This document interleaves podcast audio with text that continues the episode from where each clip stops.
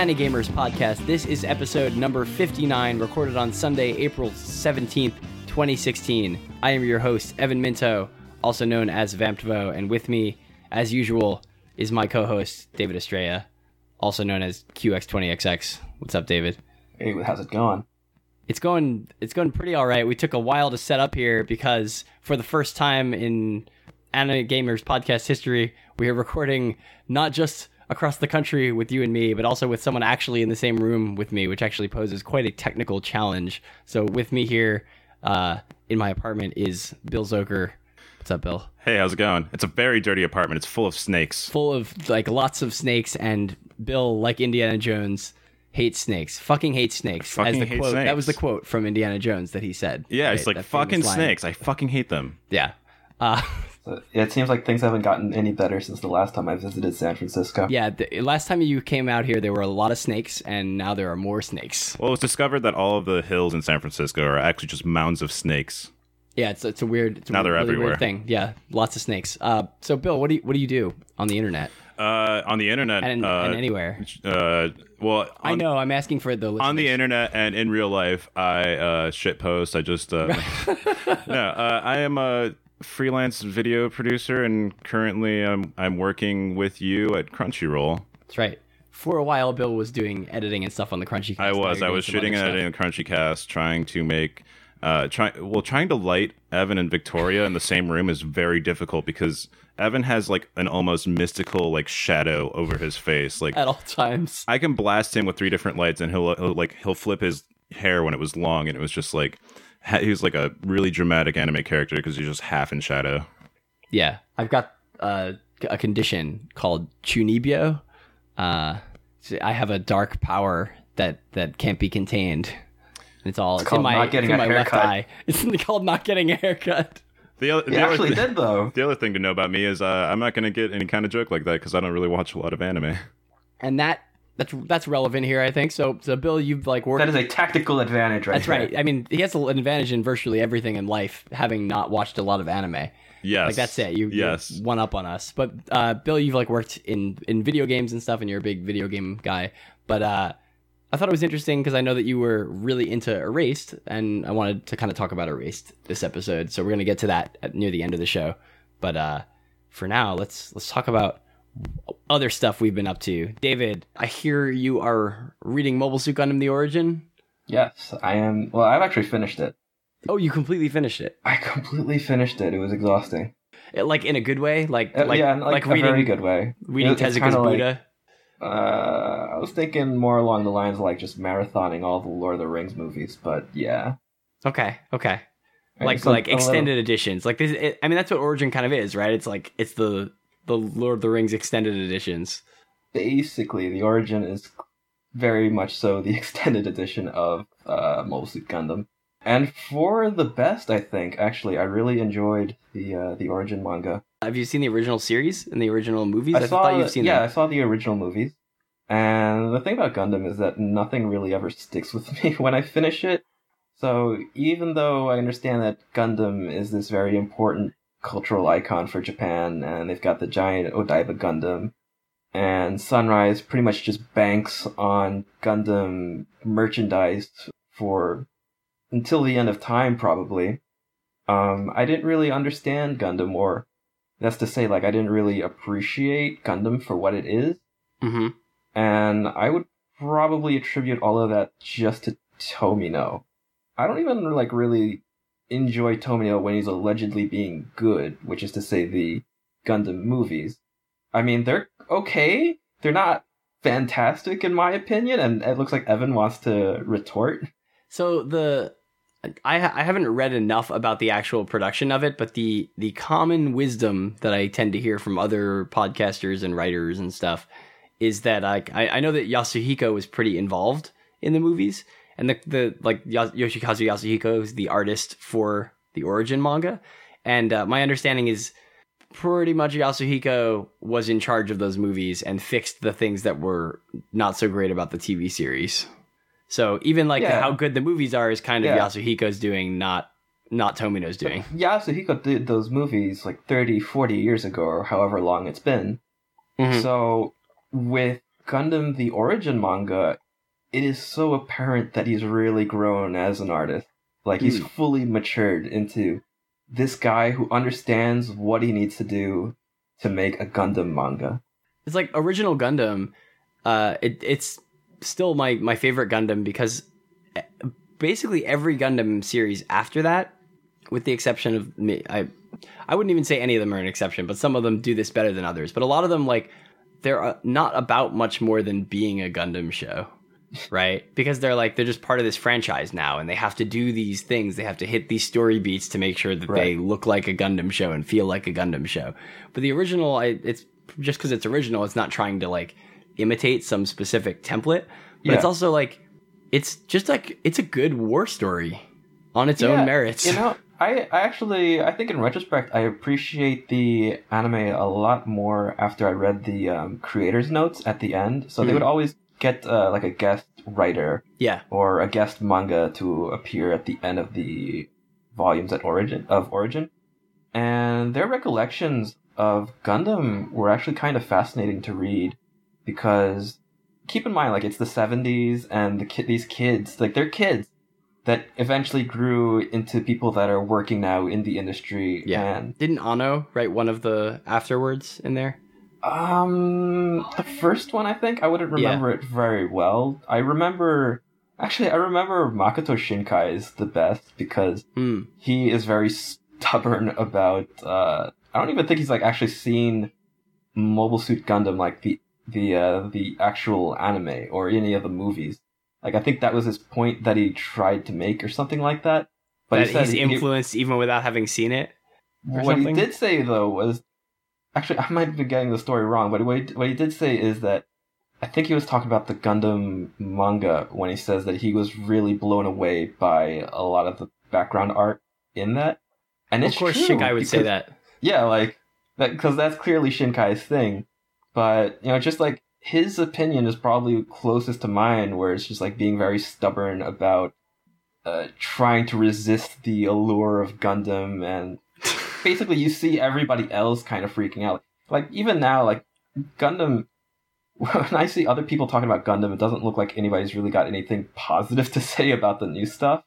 It's or like it I just comes and goes, really. being a Gundam fan is, is a kind of thankless enterprise. It's you know Yeah. ha- like at least half of it is bad, they're but, you're kind of just waiting for the good ones to show They're so up. Yeah, it's like they're just waiting, and it's kind of sad to watch. But I'm, I'm kind of happy that they do that. That they've actually got that much faith that it'll ever reach the, even maybe half the heights of Gundam the the uh, original series.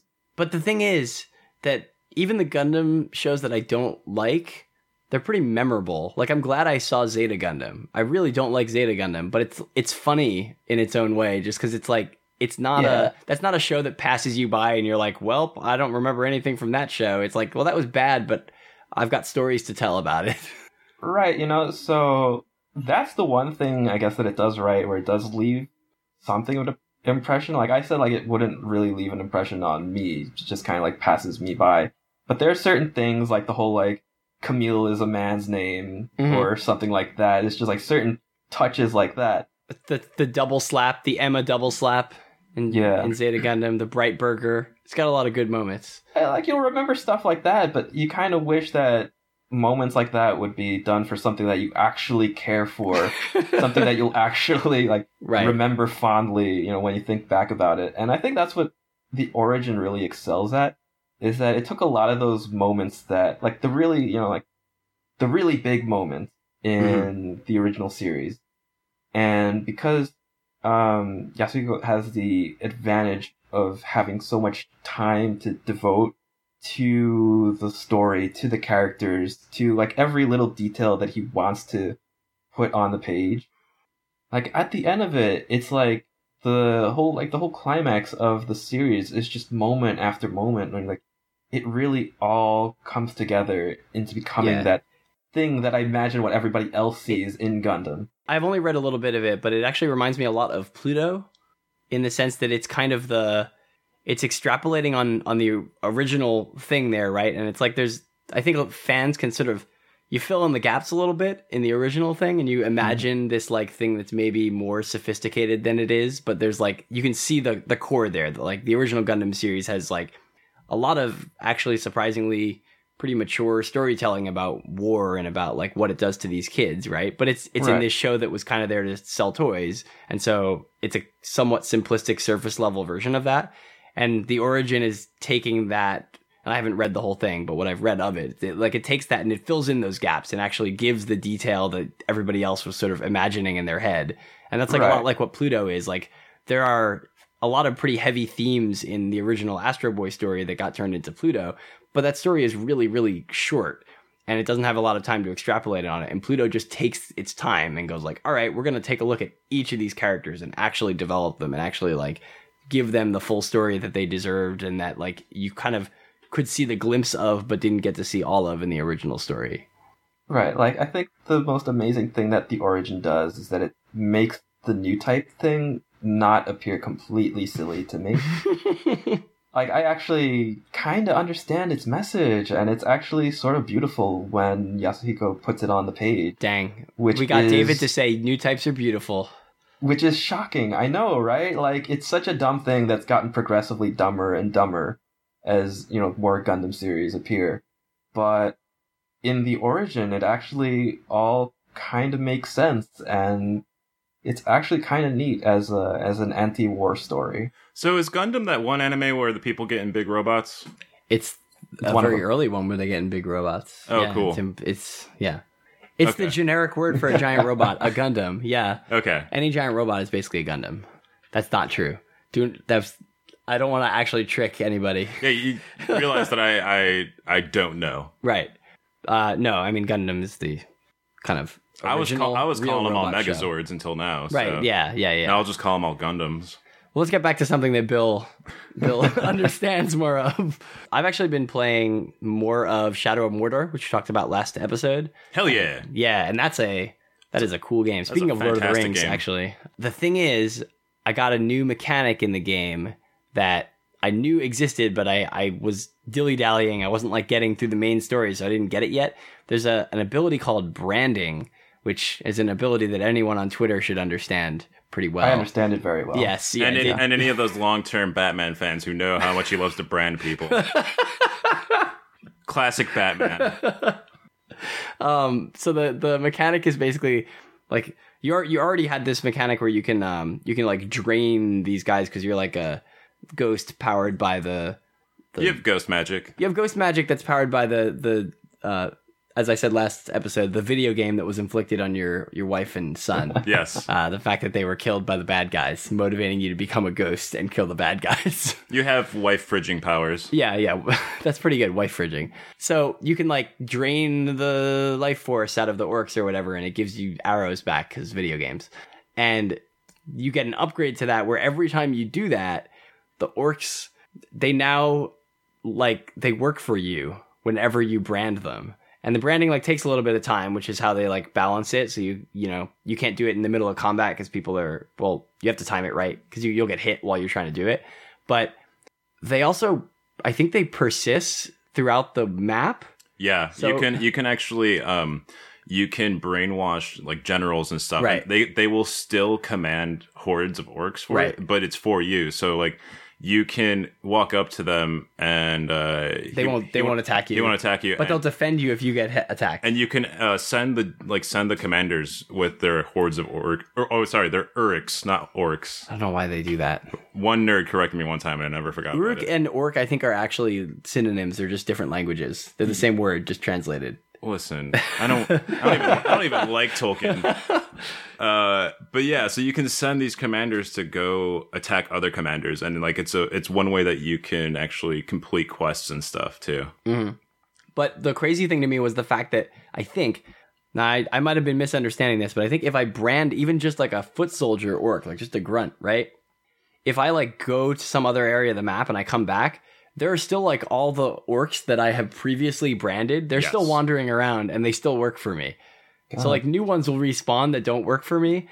But at this point, I think probably 40% of the orcs I run into because I've just been running around using this power, like 40% of them work for me anyway. So the game just got really, really easy. Yeah, and it's also crazy because like you can like you know brainwash like you know ten orcs in a camp, Yes. and then like when when the shit goes down, you can have them start attacking all of their friends. Yeah. and Because you can, oh, that's right. You can, it's like a you, coup. You can activate them from stealth. So you can like stealth brand half the orcs in the camp and then just like go off and hide by the side and be like, all right, start fighting everybody. And this is just one mechanic in this game, yeah. and it's persistent across the whole map. Yeah. yeah. That's insane. Shadow How does Mordor somebody is so actually great. go ahead and like develop something like that? yeah, Like, exactly. what kind of crazy math has to go into that?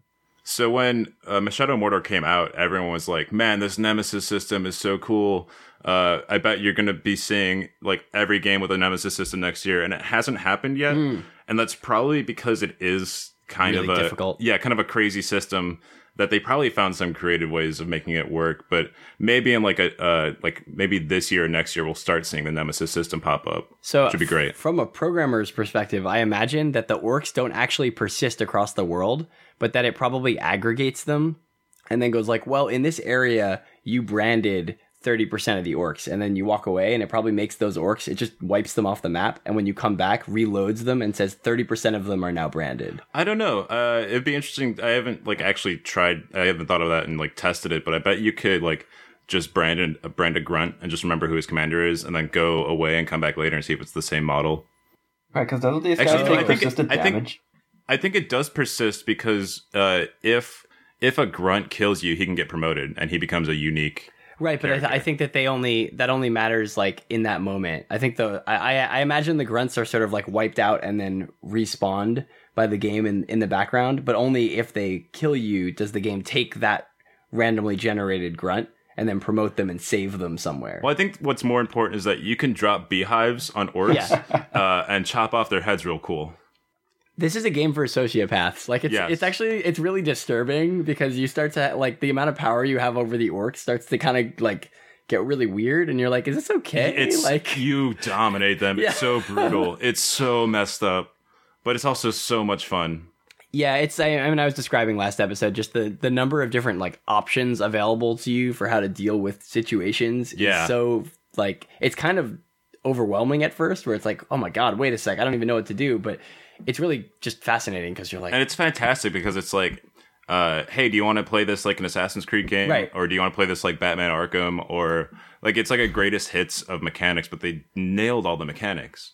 Yeah, uh, man, there's like so many because you come away with so many stories. It's like, oh, Oh, this yeah. guy was having a feast, so I branded half of his orcs, then had them fight each other, then ran down. He caught me. I fought him very briefly, but I managed to poison his grog and then ran away. Then they all drank the grog and they all started fighting each other because it was poisoned, and they thought that like you know one of them poisoned it, and then one of his guys killed him in the ensuing fight. Oh, Like, God. Yeah. that's just a randomly generated Evan, like basic- that was just a, basically just paraphrase the hateful eight right there.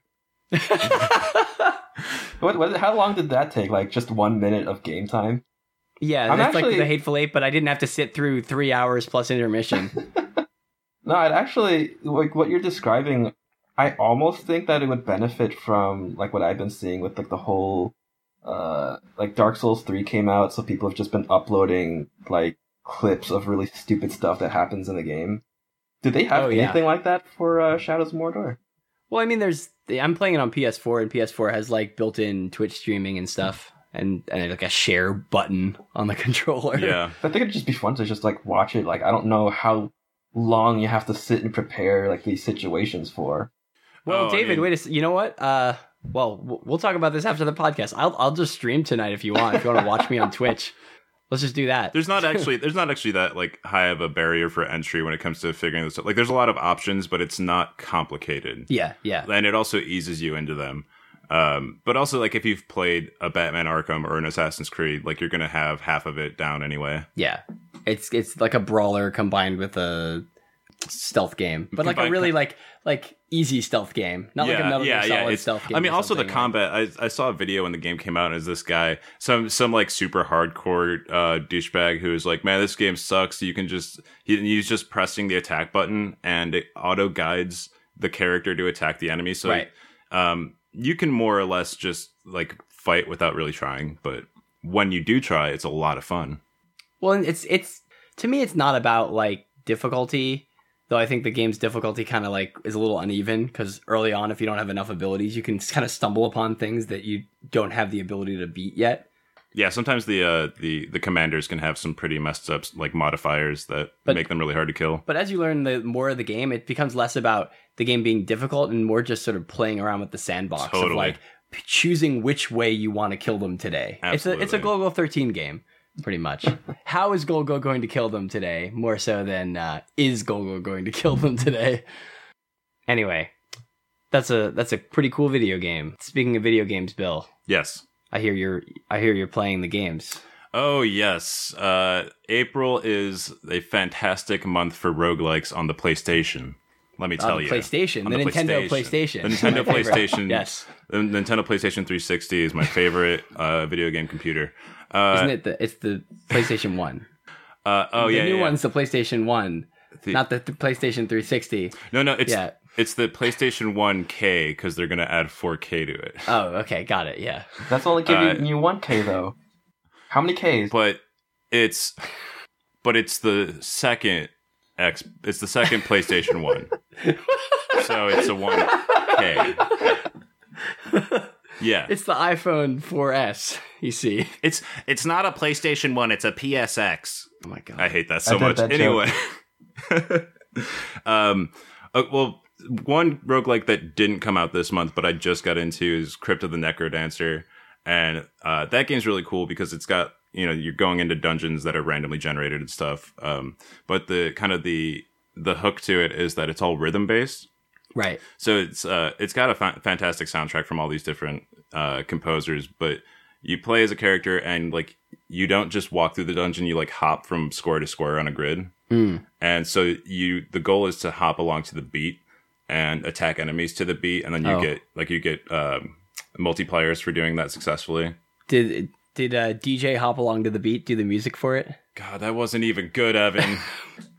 uh, well, the reason I got into it is, Yeah. is because uh, one of the composers on it is Danny Baranowski, and like he did the music for like Super Meat Boy and Binding of Isaac Right, and right. stuff. and He's super good at what he does. He won an award at GDC. Probably. it? Yeah, like yeah, that, yeah. yeah. He won an award at GDC for Crypt of the Necrodancer. Yeah.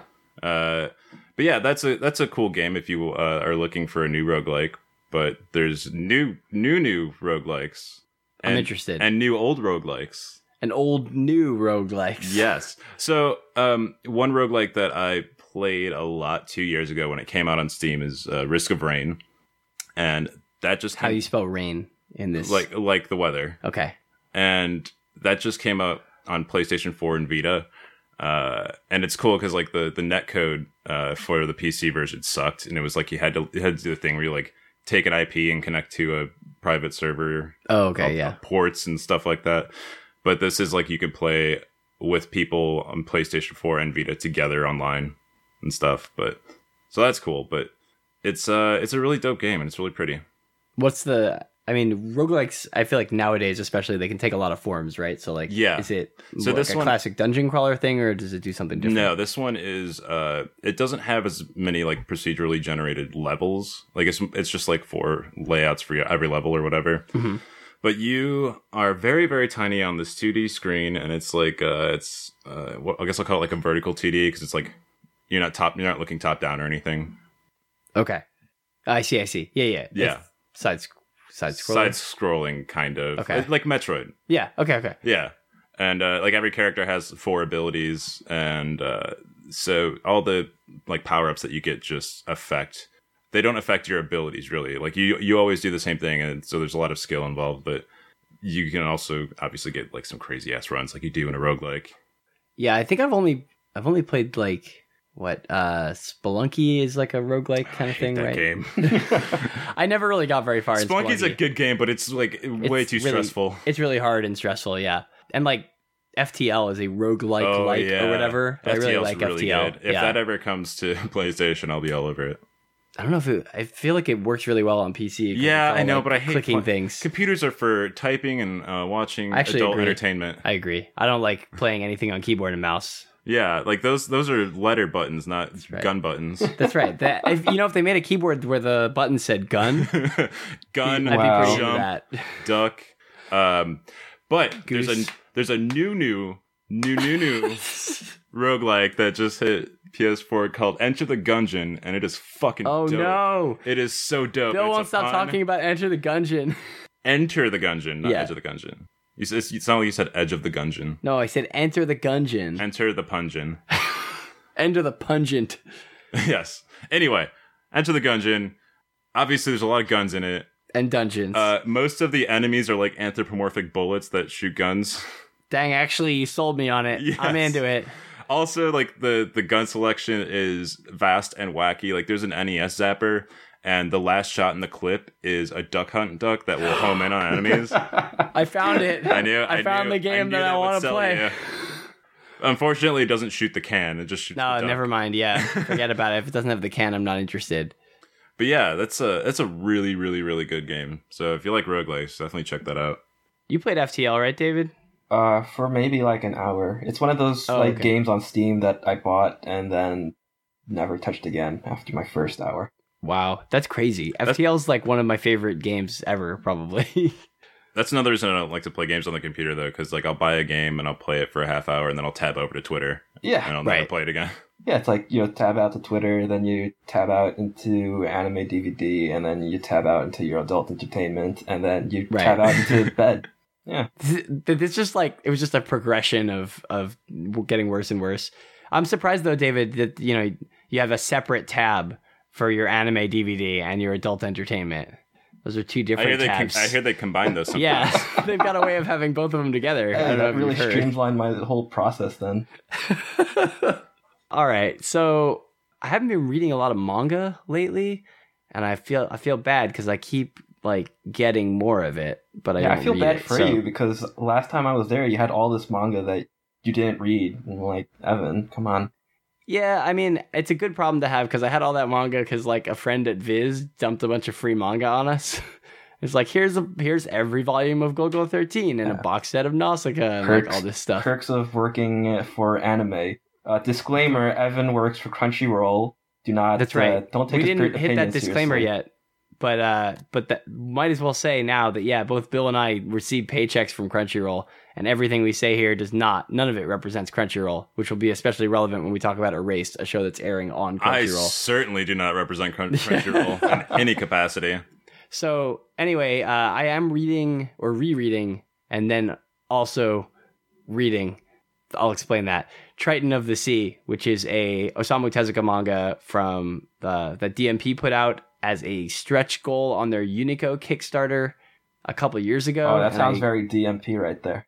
yeah, exactly right. This is before they were doing the crazy like we got the rights to everything, but we have to kickstart it independently and do all this like a million kickstarters things. So this is what I'm saying is this is back when I was actually supporting DMP Tezuka kickstarters.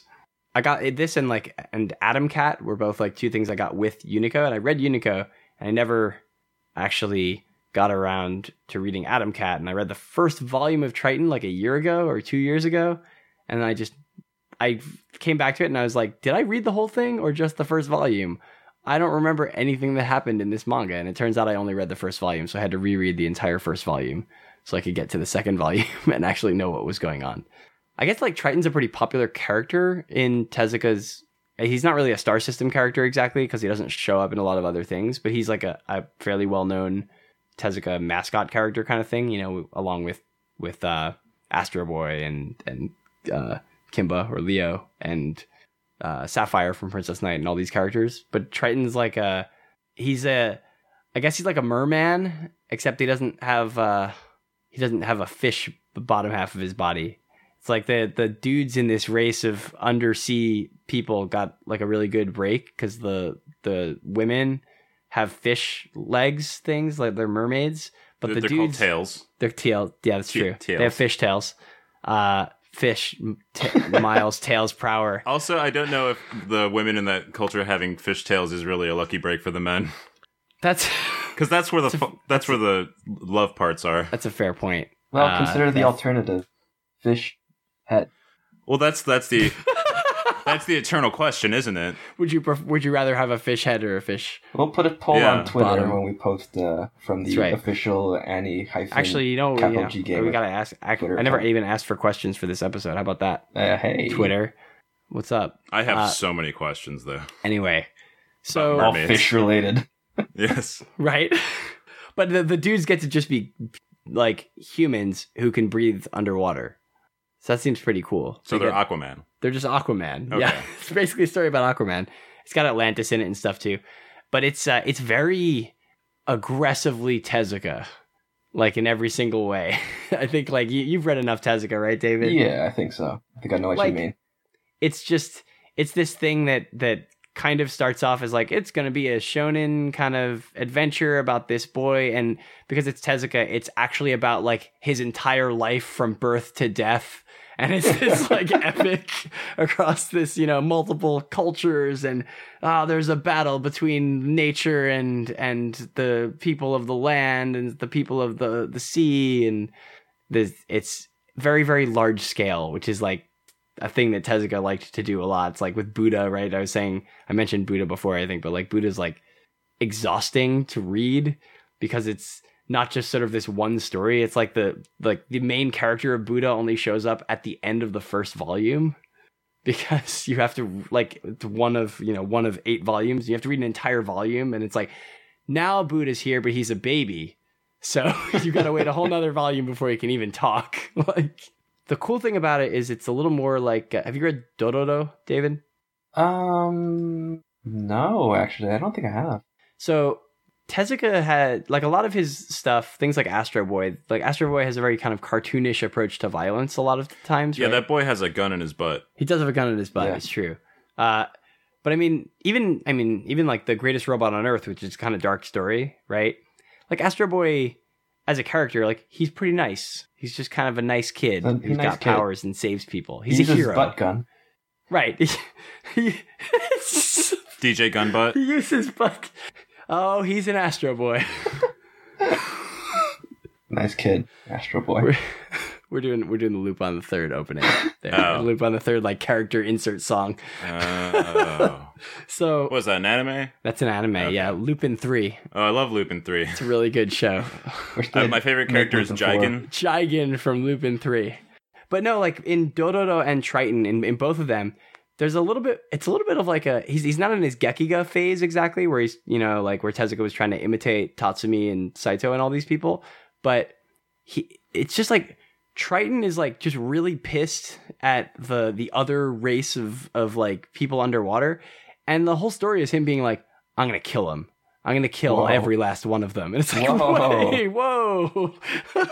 Whoa! And everybody's like, "Hey, Triton, maybe what if we were like, or, I mean, at least a couple characters are like, what if we try to like, I don't know, negotiate with them?" And Triton's like, "I don't know, I don't think so." And then he's got like this nice dolphin pal, and the dolphins are like, "You should kill them." Oh, Yeah, oh, oh! That's So Tezuka, all right. yeah. I mean, it's it, it's uh, he he did stuff kind of like that in some stories, but it's a little bit like there's a certain style of Tezuka story that's like that, and then there's the kind of thing that's more like you know like Buddha or something, where you have characters who have that sort of opinion, but they're not the main character. The main character is teaching some sort of like much more easy to digest positive message.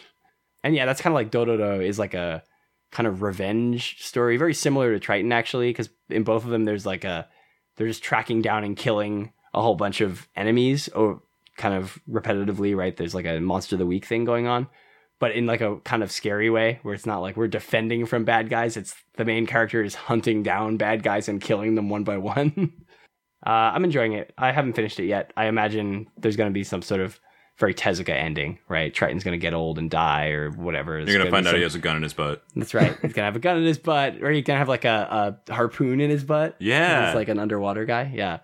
Um, no, but I'm sure it'll end in some like Shakespearean tragedy because that's that's what Tezuka was really into.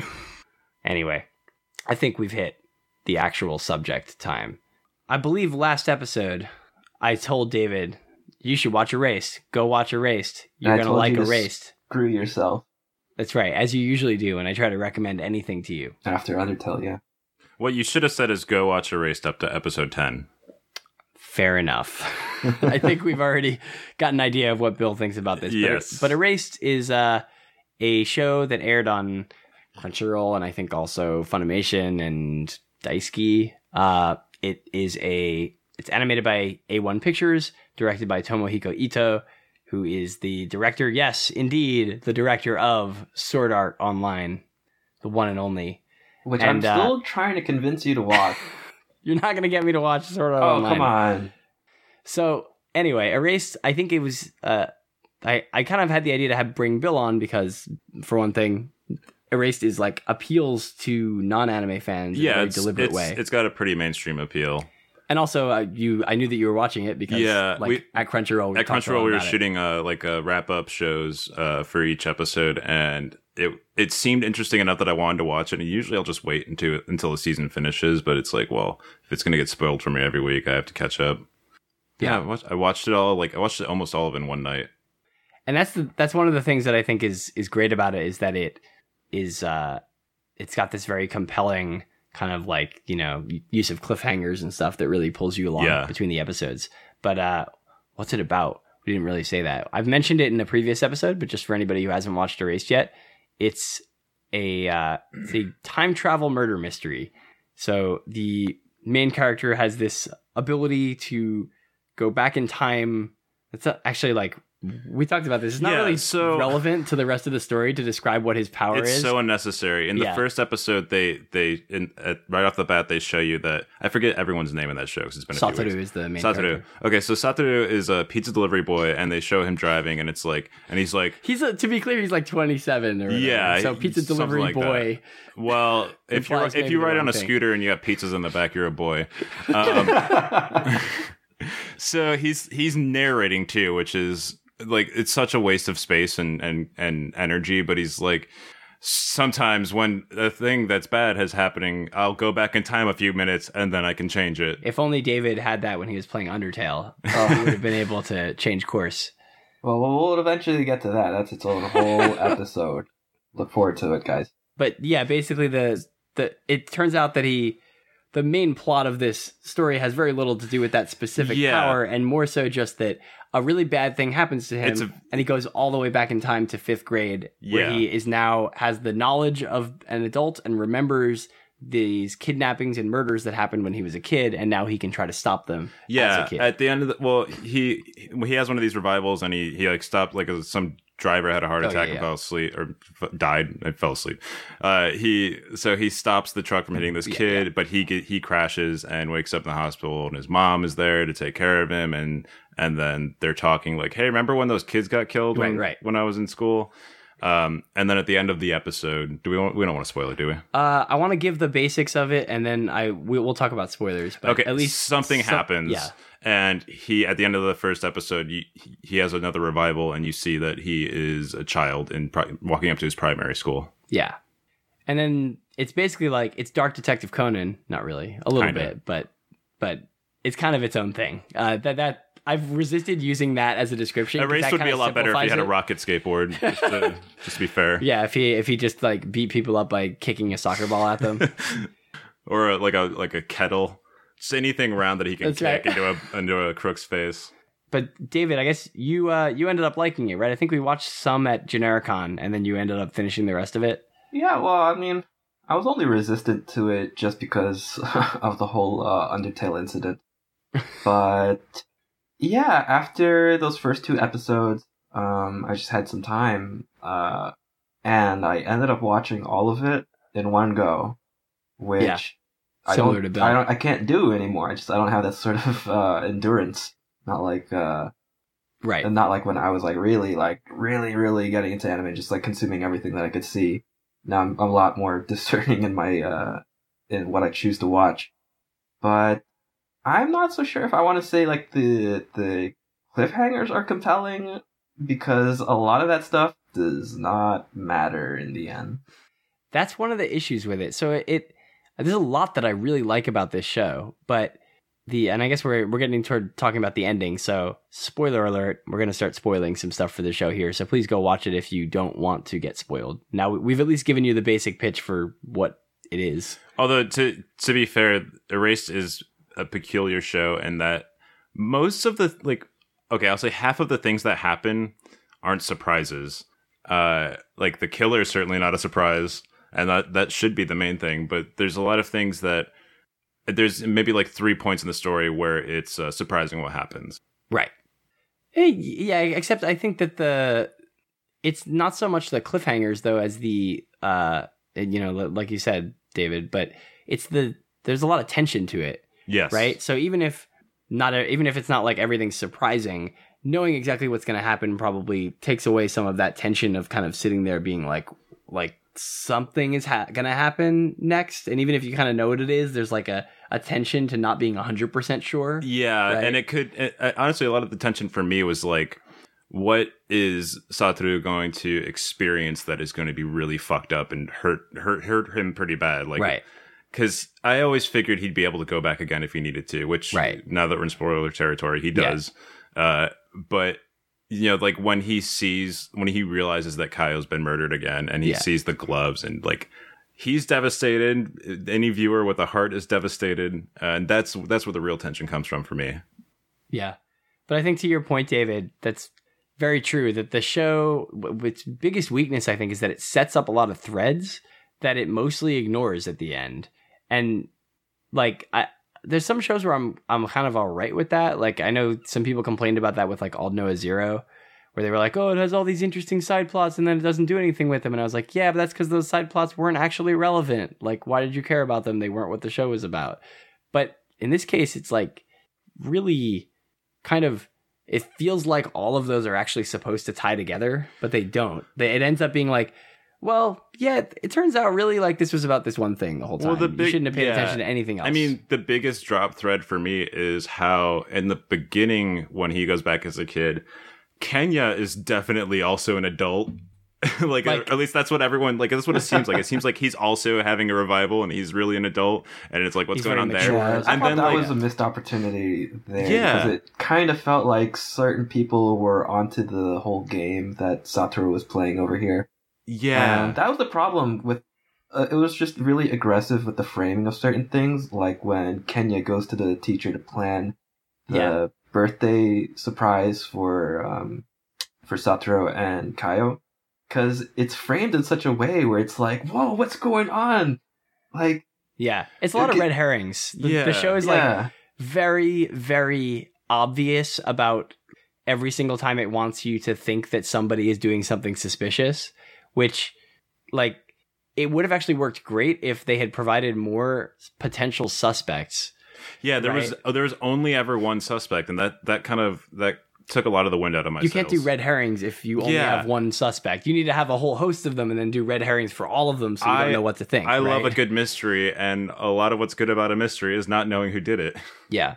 I was I actually kind of the the red herring thing threw me off because I was like why would they be telling you why would they be telegraphing that spoilers the teacher is the killer if he actually was Yeah, right? like exactly. that that seems like such a lame thing to do wouldn't you if you they were tell if they're like putting in your face he's the killer he's the killer he's the killer you would expect that the twist would be he's not Yeah, Right? exactly. Like- That's exactly. Well, that's what. I, Well, we got to like when it was like episode eight. I think I was talking to you, and I was like, either it's the killer or it's somebody we've, or either it's the teacher who's the killer, or it's somebody we've never seen before. Because at this point, there's literally no one else who could have who could be the right killer. there was there were no other plausible Like they didn't even have like other adults in the show that could like that. They, they didn't even talk. Like there's one adult, Yeah, and he was obviously the killer. and I wonder if the manga. I I haven't read the manga.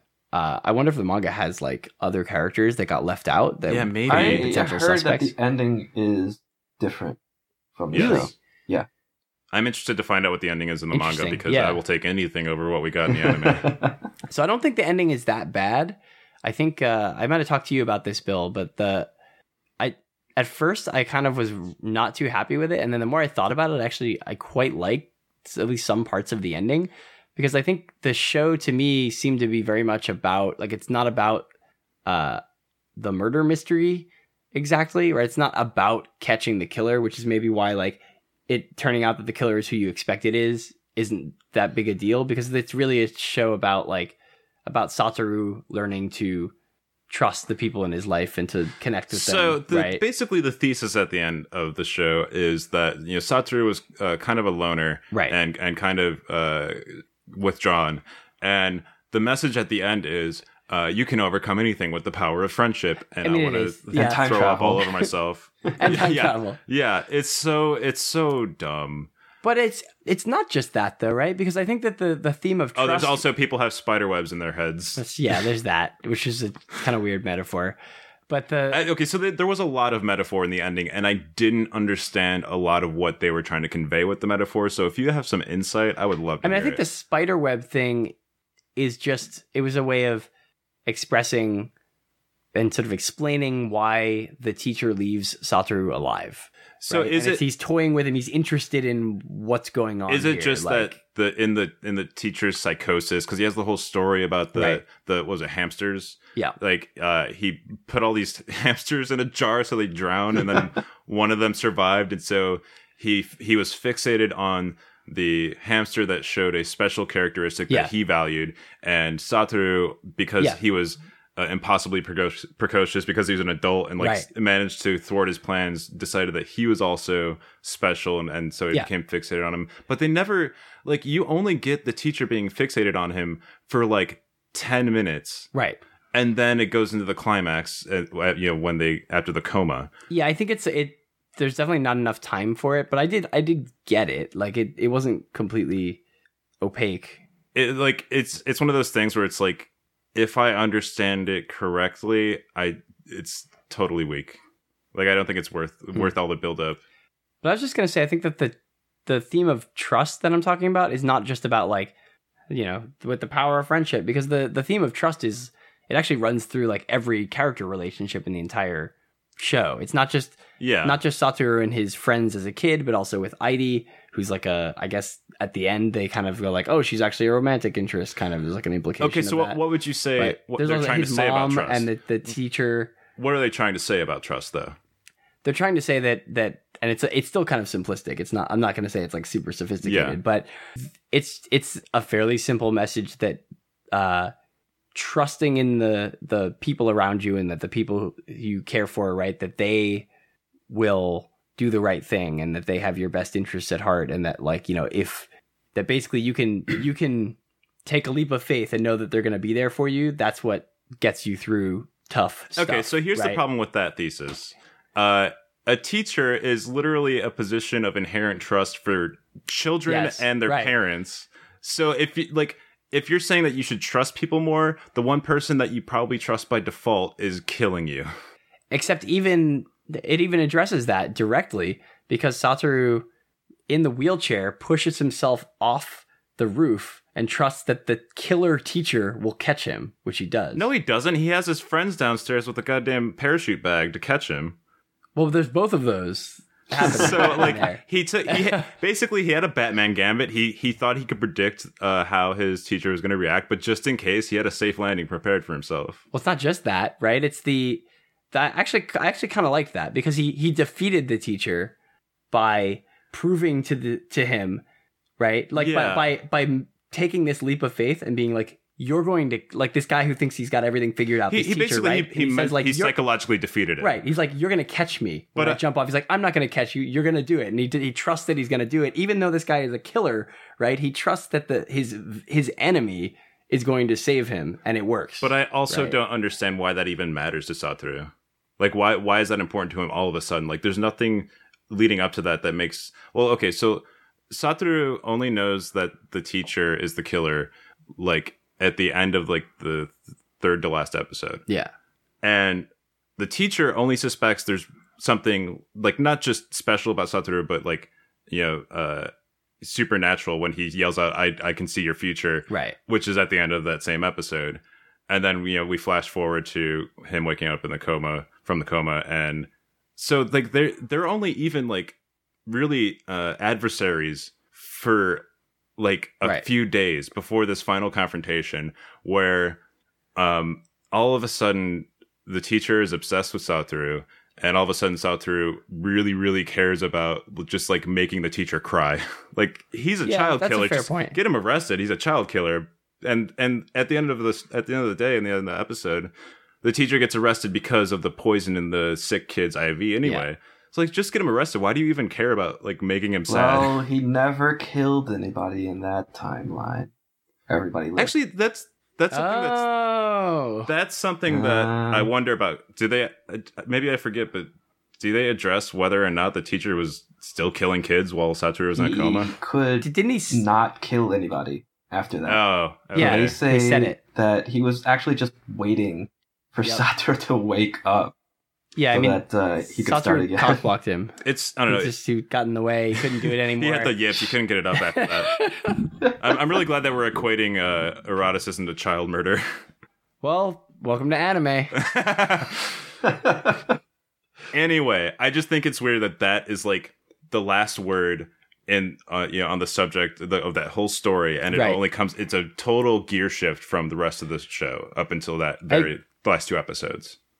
It came out of nowhere. Yeah, I definitely think the end feels a little disjointed. Like the I don't know if It it's feels like a- rushed exactly, but just that it feels like it's its own. It feels thing. like a completely different show. Yeah. the last two episodes. Yeah, it's it's it kind of the the sh- themes shift a little bit. Like the like I was saying, a lot of the the plot threads, things like the story with Airi, the like everything with Kayo, like a lot of that kind of just goes away, and then the show's like, oh, but that wasn't important, right? It was all about this battle between the teacher and Satoru. Which it like, never was Right. until the very end. yeah, Uh, and it's also weird because like the rest of the show up until that point is very plain spoken. Like everyone relates to each other in a very realistic way. yeah, everyone, which is everyone one of the best parts. speaks plainly, and then at the very end, it's all like poems, and it's like, what is even happening here? That's a really good point. I hadn't thought of it in terms of that. So as as I was saying, watch it up to episode ten when when Kayo is saved. Uh, like I actually doubted this because I was talking to Miles at Crunchyroll about the show, and um, it was after episode ten aired, and I'm like, "So what did you think of it?" And he's like, "Well, I got my ending," and I'm like, "Oh, come on, there's there's gonna be more. There's two episodes left, and no, that's my ending too. That's all I need because the rest is just weird and Oh, wow. unnecessary." Well, I mean, if I have to argue the point because you guys do seem to be in agreement, I have. After I finished it, I kind of had a whole bunch of thoughts about it and just kind of threw it into Twitter. And I came out of that thinking, well, maybe the whole show wasn't even really supposed to be about the mystery. right. Like, I from the don't, I don't think it is. Because for one, the power itself is kind of broken, and you can't really have a genuine mystery with something like that, where the guy, the guy literally goes back after he fails into his regular timeline, and then he's on the run for a little bit, and then when things are at the most desperate, he literally just shouts his way back into Yeah. childhood to fix things again, and he's like, he's so certain that this this is the last time. He actually says that. He's like so corny when he says like, "This is the last chance Oh, I I have that. to." He's like he's so this- determined. He's like, I am gonna get it right this time. Like, Yeah, I, so there's no way. Here's the thing, though. So I was thinking why he would say that, and why this show, which has been kind of smart, kind of dumb, you know, like, I'll, I'll, like interchangeably smart and dumb throughout the whole uh, run. And I remembered he's a manga artist. He's a struggling manga Yeah. artist. He's a storyteller. So then a lot of things started to make sense to me because rather now I'm thinking of this as a, like a like a creator's power trip where he's kind of have like all of these like like these sort of emotions where he's like he's probably uh some like like a underdeveloped adult like a kind of like a man child Right. I mean, he, he's still doing his little pizza delivery job at 27 to Right. pay the bills because of this. Like, he can't really get his manga career on track.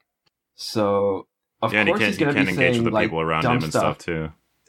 Like, like of course, he's going to be saying like, "This is the last time I can do this," and then a lot of the just like the stupid things that he does start to make more sense. And at the end, when he comes back and then he sees like all his friends are alive, this is kind of his his moment of catharsis when he realizes, wait, I actually ended up, I actually ended up being the hero that I wanted to write.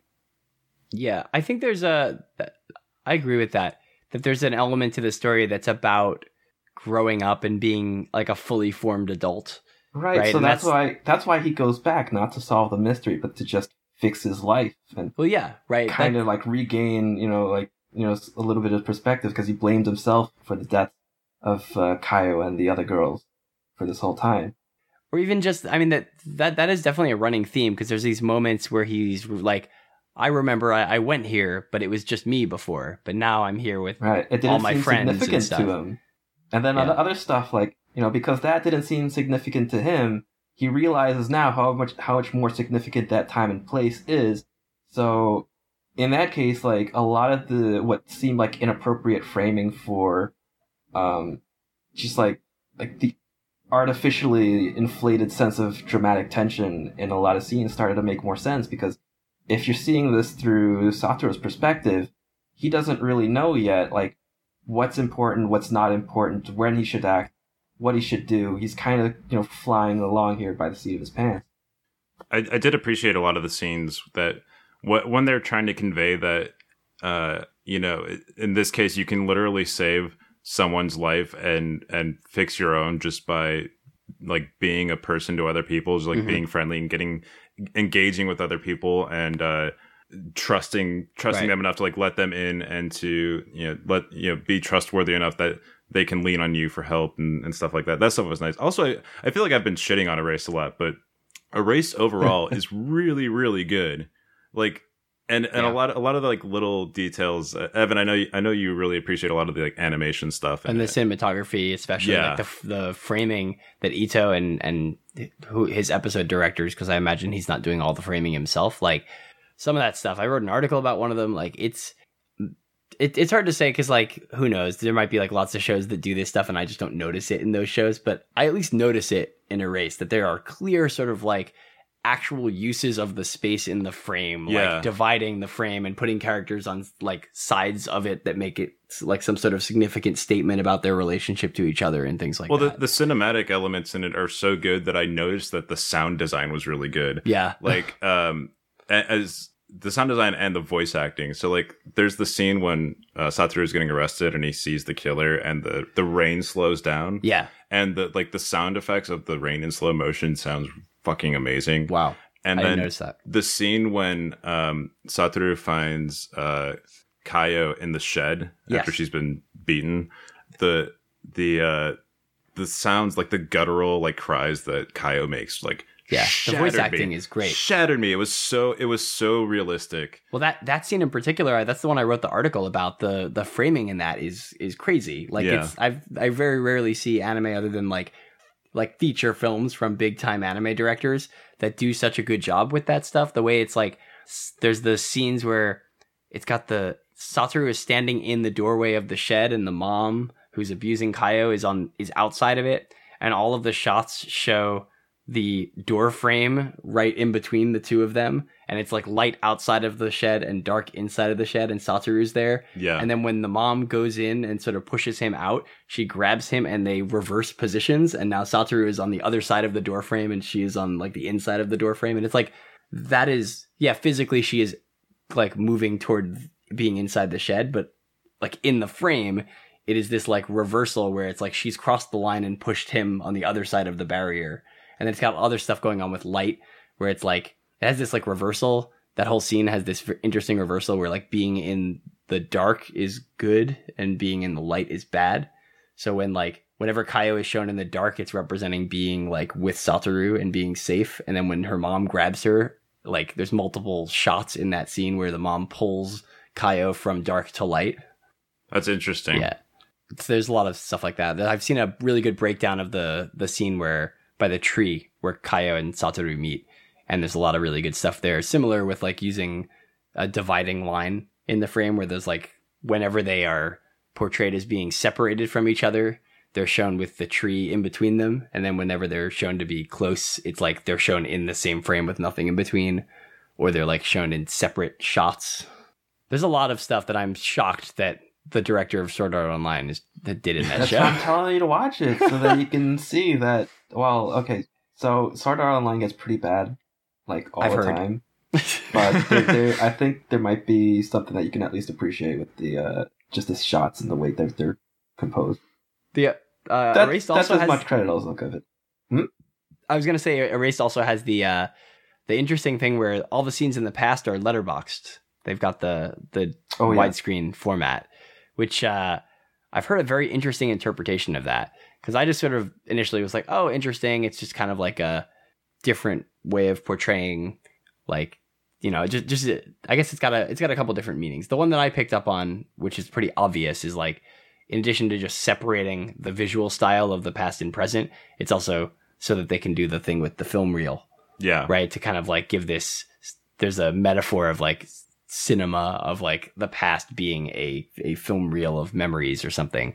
Uh, but an interesting point that someone made in that same uh, breakdown video I saw of the the scene with the tree is that it's uh it's because he's a child it's he has a narrower kind of field of view adults have their heads cut off because he's shorter right he has like Huh. doesn't have as much perspective as an he has an as an adult That's that's an idea. yeah i mean it might not be true But you can always interpret these things multiple ways but i actually found that to be a kind of interesting reading of the choice there either way it's I mean, I think I think at the end of the at the end of the day, it is mostly just a way. Oh, then again, they don't go back to the present that often, so I guess they don't really need to distinguish the visual style that badly. But it it does make for a good way to do that. Yeah. I also just think the widescreen format is I just I like it. I think there's a lot of st- Generally, yeah, it just it looks so much more. Everything just feels more important when it's widescreen. I don't know why that might just be like a cultural association we have with Yeah. like what things get filmed in widescreen, right? Yeah, you know, I, and it's not just Erased that does this sometimes. Like I remember, I like um, Shaft uh, that does Monogatari does a lot of those scenes in widescreen um, when it's like something especially important, like a confrontation. So it's like it does like the whole like regular dimensions for you know just any regular scene. But then when you like you get it to an actual climax, then you get the widescreen effect. The uh, And the, it's fi- nice. It works. It's like it's easy. the filmic motif in Erased could also just indicate that uh, being in the past in his child body is, is surreal. Yes, exactly. Like everything he does just feels surreal. Like And, watching a movie or yeah, something. like watching a movie it can be engrossing and and uh, you can feel you can feel like what's the word I'm looking for? Immersed. You can Yeah. be immersed in a film, but it never quite feels right, like a dream. yeah.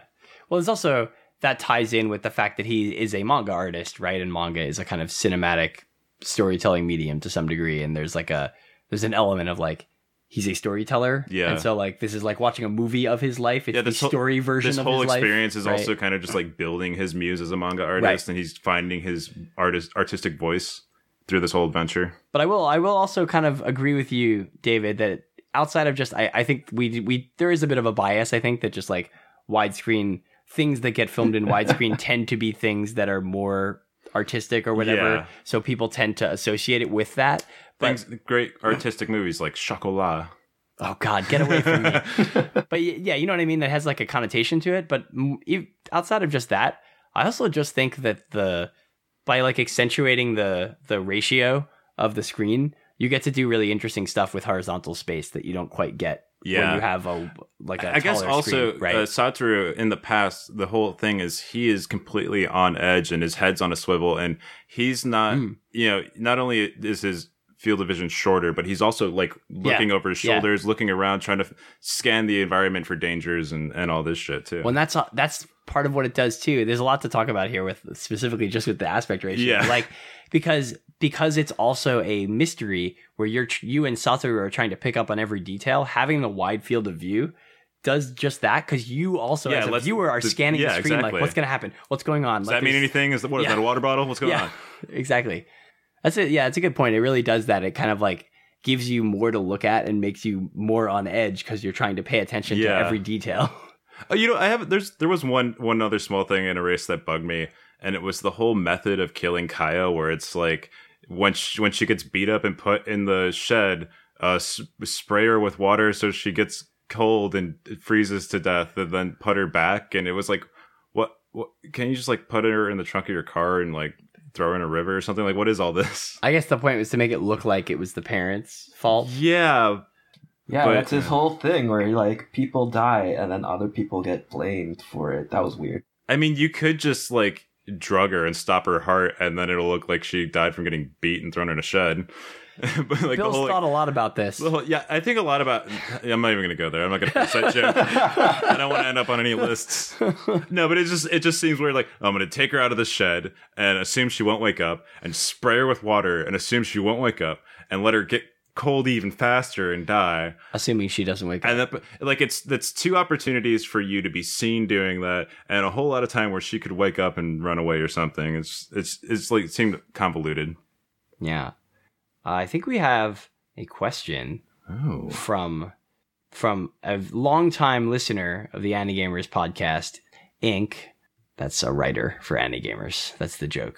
oh, Uh, so Inc. asks, does the romantic feelings a mentally older Satoru develops for the elementary school girl he's trying to protect bother you in the same way as the developing relationship in what do you think he's asking about, David? What could possibly be the other anime that Inc. is Oh. trying to defend with this question? Well, well, it's Garden of think- Words. Yeah, we fought about this in the uh, unreleased and actually never produced, uh, poorly implemented, poorly thought out uh, Garden of Words episode for the Anigamers podcast. To, for context here, because not everybody has heard us talk about Garden of Words. I have no idea what Garden of Words is. Garden of Words is a Makoto Shinkai film that is uh, about feet in a garden, as David would put it. Uh, Foot Garden, It's, yeah. it's, foot, it's the Foot Garden anime. It's about a, a relationship between a. It's arguably not romantic for most of the movie, but then kind of gets pretty romantic by the end between a high school student and a what? How old is she? 25? 25, 27. 25 year old woman, like a high school boy and a 25 year old woman. Huh. Yeah. So I was pretty bothered by the implication that the mo- I think the movie makes that this is like okay and it's something that should be that like if only they could be together, it would Yeah. be great. Like, well, it Well, kind of wouldn't I- be. I argued that it wasn't about it being okay or not. It was about these two understanding the sort of distance between them, because that's whole, Shinkai's whole deal. Right. Distance All about between distance people, between people. right? Well- so they kind of have to fumble around a little bit in the beginning to understand that distance and realize that you know she's got a career to get back on track, and he's got a certain dream that he's got to realize, and it's probably not going to involve this woman. Anyway, Anyway, it, it erased. yeah, the the contrast here is I have an issue with that in Garden of Words, and Ink is curious if I have a similar issue in Erased. So I would like to offer my viewpoint as someone who doesn't watch a lot of anime, so I'm exposed to the uh, questionable sexualization of children in anime a lot less. Yeah. Um, I thought that it was, I thought it was pretty normal in Erase. So like, uh, there's, there's this only comes up like a few times in Erased when Yeah. Satoru is is in his child body.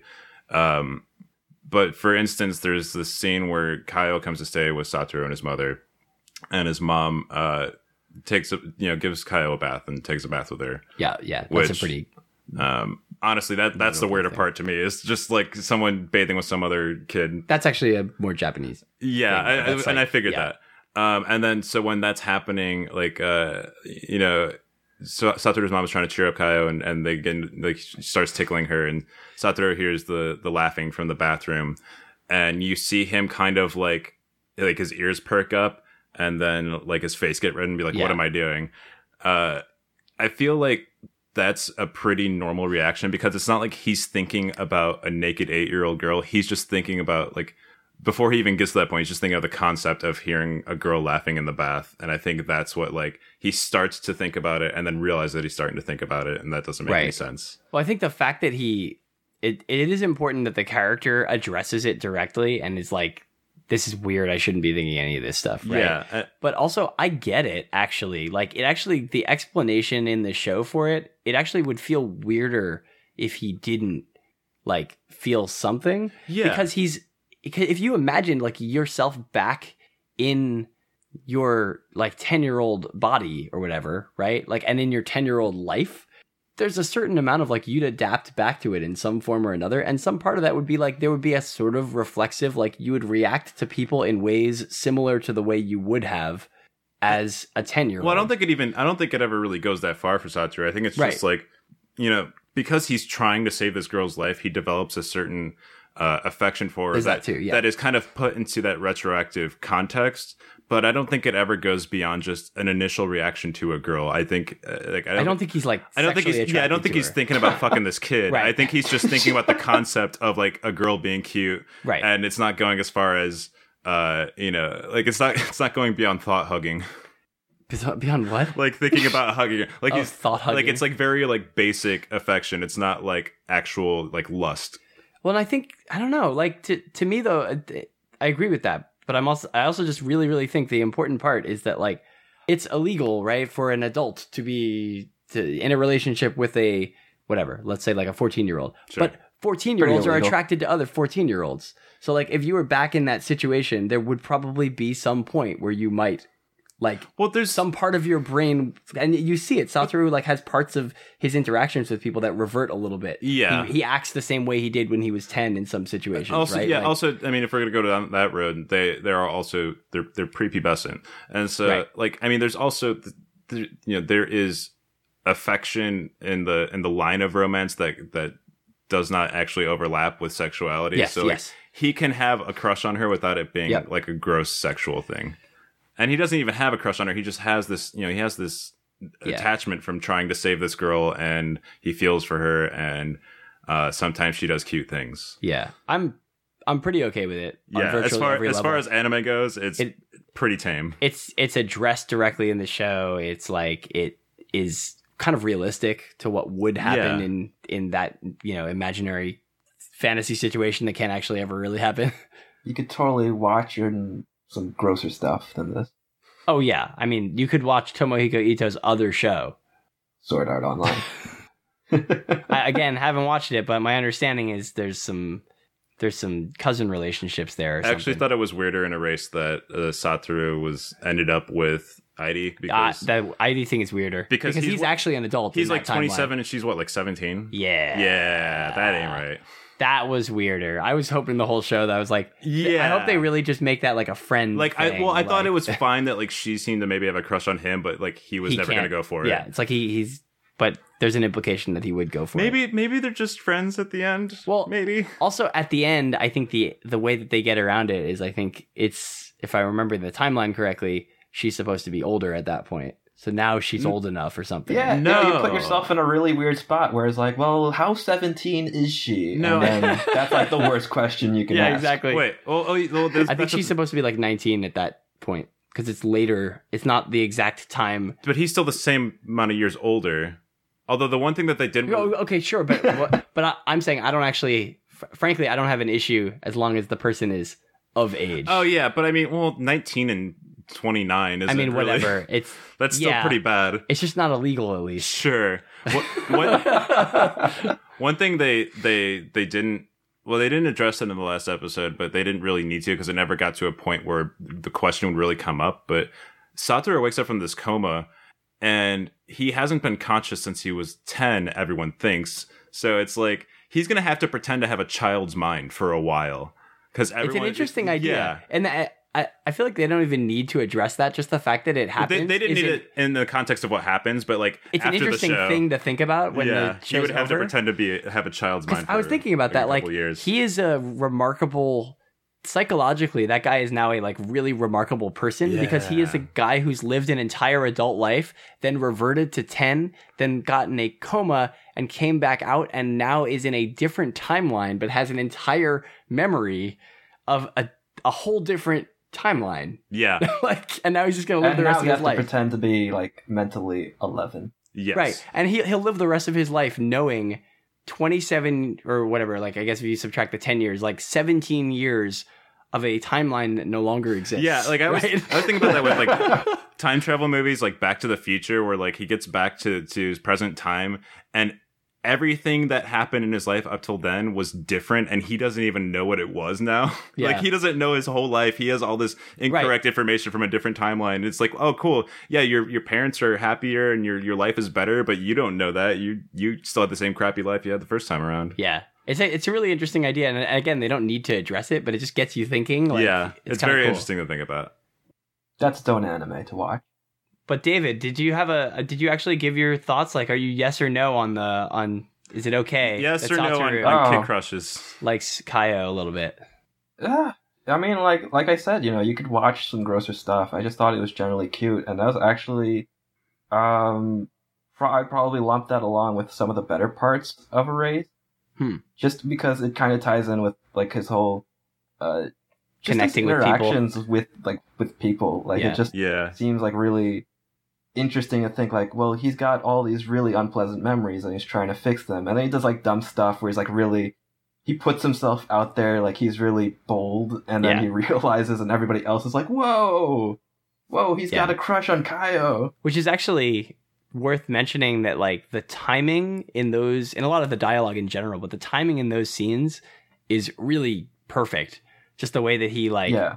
The the timing of the dialogue and like the you know cuts back and forth to the other people where it's like he says something and then he it's got this perfect pause where he's like did i say that and it cuts and everybody's like what That, Yeah. that was pretty good, but I, I think you could also just be like, like if you were in if you were in Satoru's shoes, and like you knew you had to get close to this girl Right. to try to save her, and you know all your eleven year old friends are like, you like her, like you're Right. not gonna be embarrassed, and we're like, uh, yeah, let's go with that. I like her. Uh, I want to go hang out with her. So yeah exactly like you wouldn't you wouldn't be embarrassed and ashamed, which would be Like, kind come of on a, guys, it's life or death here. Of course I like her.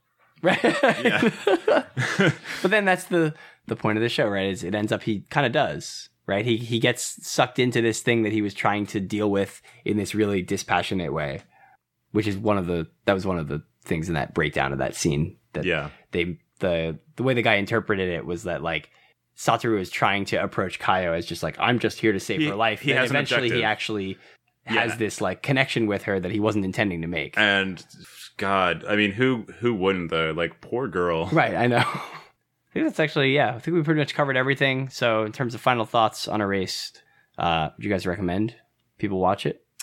Absolutely, but if I had the chance, I would warn them about the ending. Yeah, if only you could go back in time right before it happened.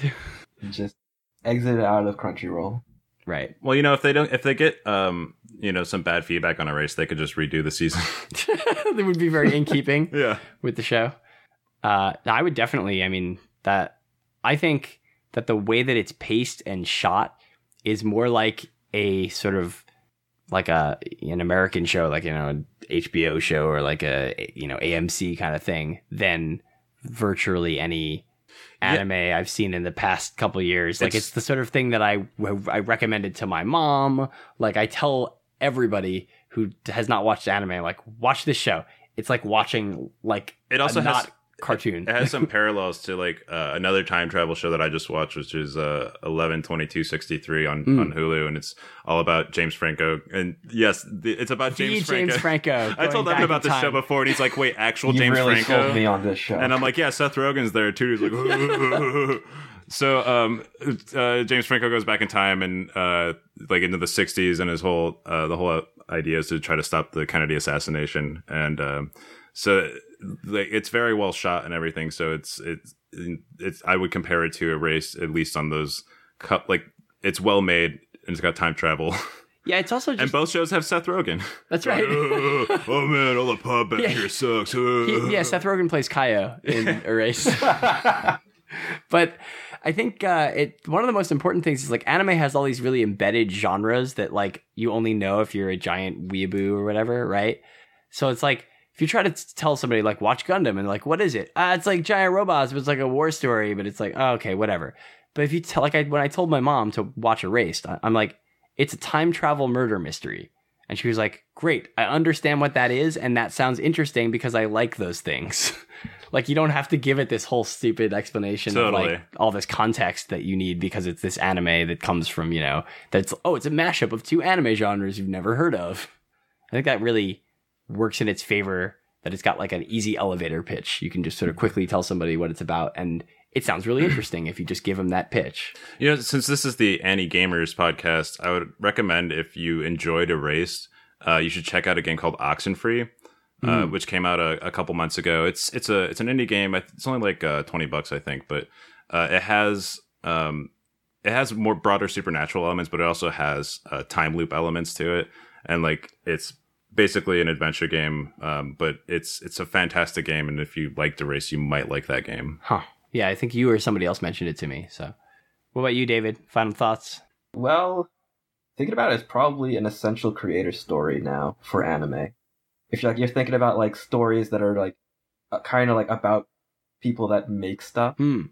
in a, in a, like a weird way, not like a very direct Shirobako sort of way, but more like like oh here is uh anime adaptation of a manga about a manga artist Yeah. going back in time to fix his life. Like you finally yeah, you finally get like that sort of like kind of meta narrative thing Yeah, yeah. that you don't really have a lot of in anime. Like you got plenty of that in like books and films and whatever, but not so much in anime. Have you read Opus, the Satoshi Kon manga? Oh yeah, I love yeah, it. it's a. It reminds me a bit of that, right? Because it's like a the manga artist gets sucked into his own manga. Yeah, but the, there aren't that many that I can think of. Opus is one of the few. Like Satoshi Kon has like like Perfect Blue, but not really. That's not as much. Paprika, sort of. Sort of, yeah. Like I can't even think of very many other things that are like about the creative process or like about psychoses of creators. Because I mean, think about it. Like Satoru's kind of messed up, and he gets like a lucky break, Right. Just like going throughout this whole show without doing anything really horrible. Yeah. He totally could have, though. He could have killed. He, I. He could have been the killer. I mean, he could have had like some I- significantly less substantial moral fiber. Yeah, that's Like true. he could have been like a really awful person, and Uh, we'd have a completely different story. He could have been. Uh, it could have been Adventure Kid. Actually, that would have been cool.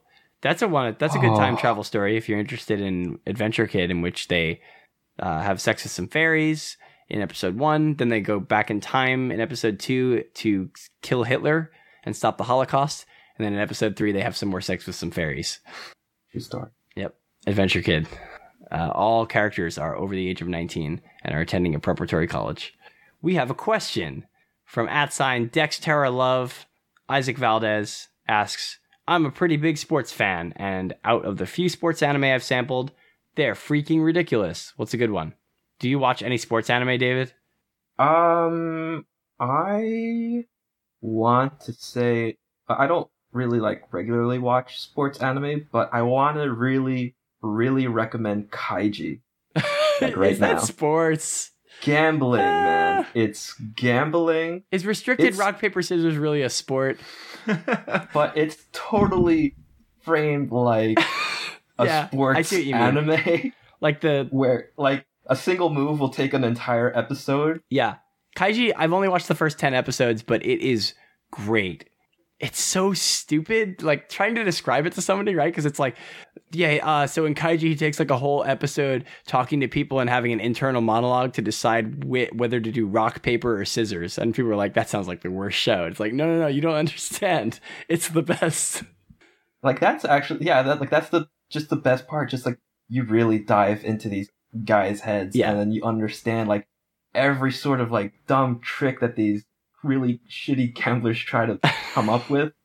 Is And you just Kaiji get is a story how it- about well, awful people. Like, it's just, really, it's just about how awful can human beings be. probably like the most exciting anime you can watch about high stakes gambling. God, I just want to go watch Kaiji now. I've never wanted to watch anime less. Dude, Kaiji is so good. You don't understand. They get stuck on a boat and they have to play restricted rock paper scissors or else they die. what does whatever. restricted mean? They only context? get a certain number of cards. They start with like uh Since when does rock paper scissors play with cards? Okay, so they, they they start with these cards. They have they have like rock paper and scissors. I guess they start with they might start with one of each or two of each or something like that, right? And then in order you play rock paper scissors, but you have a limited set. So if you use if you do paper twice or whatever and you started with two, you can't do paper anymore. You can only do rock and scissors. And so there's this like these mind games of people trying to like psych each other out. I think I'm having a stroke. I only want to see rock paper scissors if it's young Goku doing it to some demon in its eyes. Shut up. Other sports anime, ping pong is great. Have you seen ping pong, David? Uh, that's Yuasa though. Like I don't Yeah. really. I'm not a huge Yuasa fan, but that's that's the most accessible that Yuasa has ever been. So like the, those, like I put accessible and Yuasa in like two, like Complete, yeah. circles of a Venn diagram, and they never touch. They never touch in the middle. No, I mean they touch at one point, and it's called ping pong. It's a very good show. It's I Like mean it's like a, pretty standard. like pixel wide touch. Maybe That's right. we're being generous here. It's uh ping pong is like a really it's actually kind of simple, straightforward sports story. It's just about these kids, like it's ping pong is just their way of finding meaning in the world and kind of you know it's their thing. It's what gives them keeps them going and it's what they're passionate about.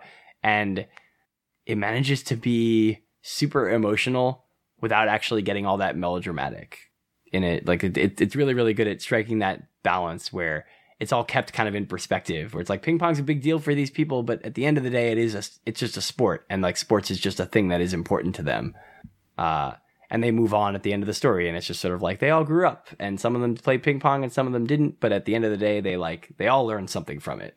And it's it's good. It's really solid. And like every single character is great.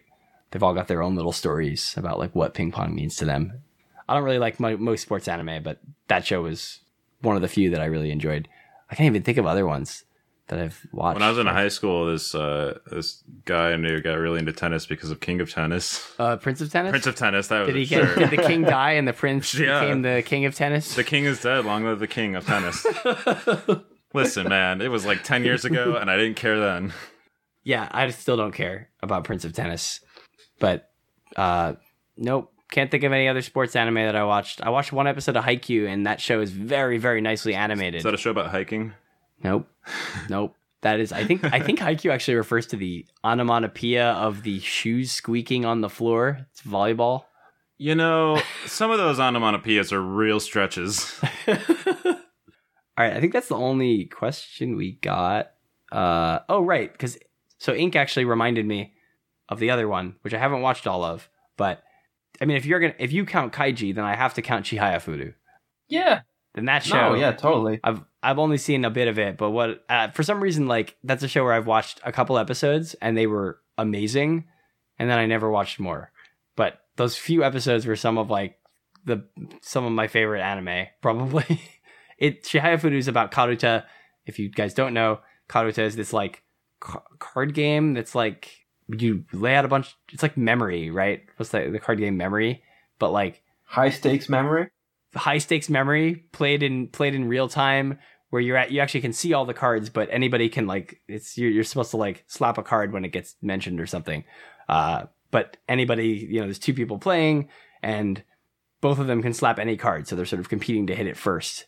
And it gets super intense and it's not even just that the anime makes it super intense because if you watch real karuta games they're actually scarier than the anime version because everybody moves so fast that it's like they're probably I think they get injured if they like their hands hit each other while they're playing. Wow, that's a show. It's a Yeah, real show. It's a show based on that. It's a real it's a real sport too, a real like game. Wow. It's competitive karuta. It's a card game where you are like slapping the cards. I'll show you a video. It's crazy. Uh, no, I'm good.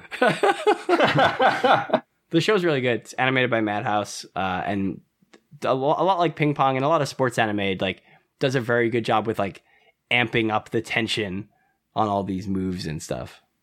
All right. Well, so Isaac Valdez again. We have one listener apparently. Isaac One Valdez very consistent listener. asked in the email question, "What band would you want to do an anime soundtrack? The entire soundtrack." Oh. My answer is always Sloan, but that's lame. They actually wouldn't do a very good job as a, an anime soundtrack band, so Um, uh, my choice would be Anthem. I don't know them. They're a Japanese metal band. They're Hmm. like they're from the hair metal days, but they are still a band and they're still really good at it. Uh, but yeah, I mean, I don't I don't know how else I don't know how it would score an anime except with electric guitars. So I don't. I feel like I just, I listen to a lot of rock music. I feel like a lot of that wouldn't. I mean, it could work, right? I mean, the Pillows did Fooly Cooly, but it really depends. I don't listen to a lot of bands that would fit anime typically. Yeah. because a lot of a lot of uh the music like for anime openings and stuff it's like i don't know how it how it's described but it's like uh, almost like an offshoot of like ska where it's got like the really like upbeat like Yeah, rock yeah. tunes and it's like i don't know it's i don't know how to describe it i don't Yeah, know is, yeah, there, yeah. is there a genre I mean, it's pop rock uh, in Sure. very broadly, right? yeah I definitely love anything that Boris does. So Hmm. definitely have Boris do an entire drone metal soundtrack with like like a Flowers of Evil style Okay, yeah, psychological yeah. horror.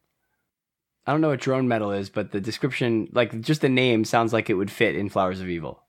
Yeah. It was very drony to begin with, but if Boris did it, that would be really cool because they probably put out like a super stupid exclusive uh, vinyl record, like only limited to 100 copies, sold only in Japan, like something really cool like that. Boris does the soundtrack for Inside Mari. Would that work for you? Hey, Yeah. hey, that really works for me. All right, actually. cool. We got it.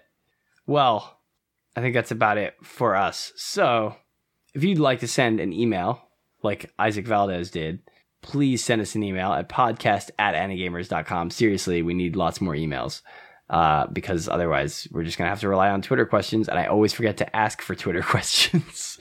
Speaking of, you can find us on Twitter at sign Anigamers, A N I Gamers. That is the official Anigamers Twitter account where I don't post much other Follow than. me on Twitter, Andy. I'm a Twitterian. I'm a gamer.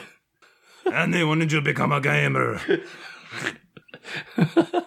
Sorry, it just Uh, I, mind tricks don't work on Bill. When I got the email about doing this podcast, all I could think of was Annie. so uh, yeah, you can follow us there. We'll post all the blog posts that we put on Anigamers and when podcast episodes come out. And you can ask us questions on there. You can also talk to me. I am at sign Vamptvo, V A M P T V O. And David, you are, At sign QX20XX, of course. as usual. He's back on Twitter. He's tweeting about Erased. He's tweeting about uh, Undertale. He's he's got hot takes all around. Hot garbage. How about you, Bill? I, I'm at Bill Zoeker, B I L L Z O E K E R. Don't go there unless you like real bad jokes about poop. Yep. Uh, also a man who's made of poop. That's Bill. Yep, I'm a real man made of nasty turds, and you don't want to hear what I have to say. That should be your Twitter bio. yeah. You can also subscribe to us on iTunes and please leave us a review there. I don't think, last I checked, I don't think we got any more reviews from stoners, but I would like to get more. So Many this more. is your regular reminder. Get high and watch the and listen to the Anigamers podcast and uh, leave us get, also get high and leave us a review. I mean, if you're high the whole time, like if it's one high contiguously, that's cool. Put a put Uh, a star for every bong grip you took during the show. That's right. Uh, unless you only took one, because we don't want. In one which case, star no take one. reviews. many you can't only take one bong before rip. You have to. Wait, what'd you say, David? you, you need like at least four more bong rips before the end of the of the podcast. If This- you're considering writing a review, you've only done one. This podcast is a real five bonger, if you ask me. Oh yeah, no, but really, we actually do want to. We want to hear from our high listeners, so please do that.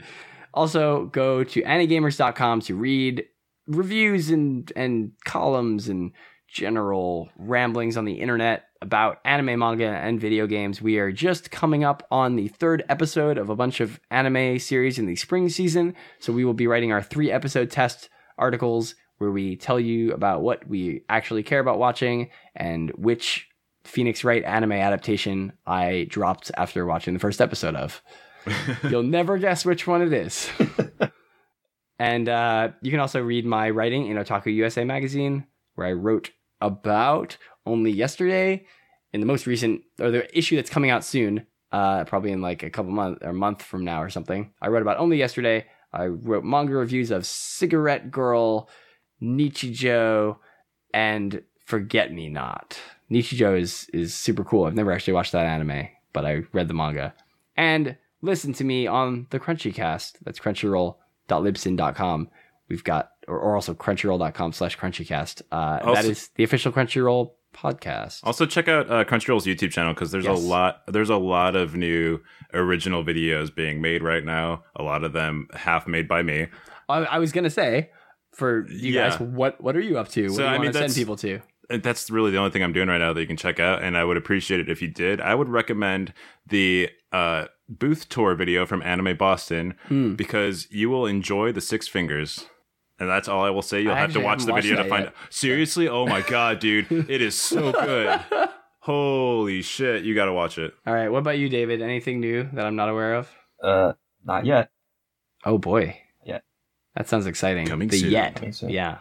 All right. Well, thank you guys for listening. We will hopefully be back in two weeks. Maybe by then I will have finished my second playthrough of Undertale, and then I will rope what will hopefully be our special guest. I think I'll reveal I'm going to try to get Nathan Grayson on this podcast to talk about Undertale. So David Oh God, you could not pick a better guest. I know.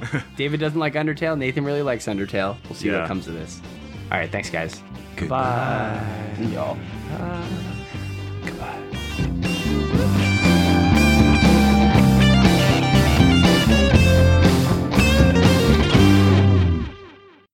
I have an answer for a band to uh, what band to score a whole anime. Yeah. Just uh, Red Hot Chili Peppers. Can't stop addicted to the shindig, and like there's a robot fight happening Was it more than one movie that had them in the in the localized version?